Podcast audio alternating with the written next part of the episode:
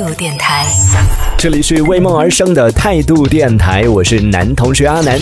说到关于长胖这件事情，最近刚好还有一家企业也是因为胖瘦，其实也是和这个胖瘦有点关系啊。因为很多现在想要减肥的朋友，想要瘦身的朋友，就是开始在饮食上做一些啊调整，甚至在喝饮料啊。就一方面呢，饮料很好喝，但是呢，饮料它又属于那种高脂、高糖、高热量的，喝了之后又会长胖。这两者之间，好身材和好喝的饮料之间很难做抉择。于是呢，很多商家就纷纷推出了无糖型的饮料，什么零糖、零脂肪、零热量这种饮料。听完之后就觉得好没有兴趣啊！反正我自己是喝了那个零糖零度可乐，喝完之后我是一点快乐都没有，而且会觉得非常难受。我不知道为什么 大家能接受。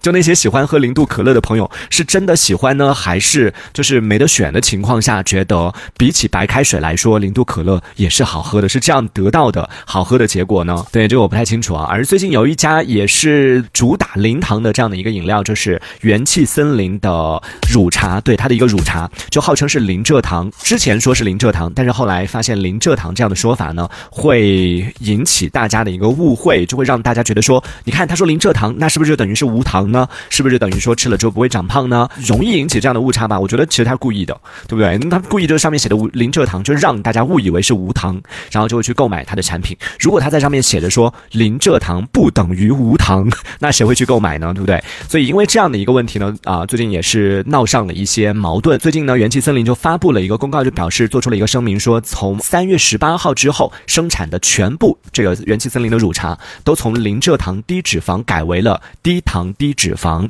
然后同时呢，在这一份声明里面，他也提到说，从三月二十号开始生产的全部元气森林的乳茶当中的啊一个叫做结晶果糖的这样的一个成分将会剔除掉，也就等于说以前说零蔗糖。的时候，其实里边虽然没有蔗糖，但是呢，里边是存在结晶果糖这个东西的。而对此呢，也有中国食品产业分析师，就相关领域的这个专家，就给到了一个意见，他就认为说，元气森林的这样的一个做法，其实也是在欺诈消费者。就你说了这个零糖作为你的一个卖点，就消费者看到之后，才不会管你是零蔗糖还是零什么糖，反正你上面说的是零糖，但人家说的真的是零蔗糖啊，就觉得也确实有点冤啊。但这个专业人士就说，消费者看到你上面宣传的时候呢，是。认为你这个是零零脂零卡的，然后就会觉得它里面是没有糖的。但是在它的那份声明当中，其实有说了里边是含有结晶果糖的，就和你宣传的这个是有偏差的。但是你把它当做你的一个宣传卖点来说的话，这就存在问题了，因为很多消费者就是冲着你的零脂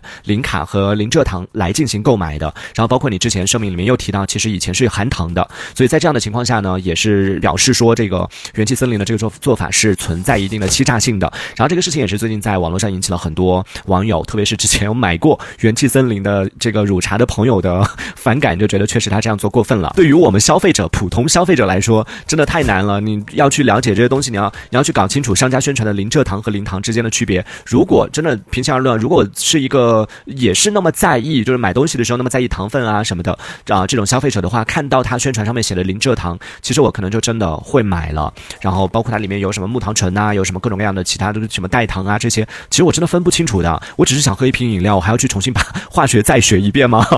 这真的太难了。这一小节我们暂时先聊到这里。喜欢我们节目的朋友，别忘了订阅关注。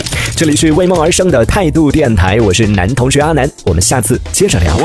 态度电台。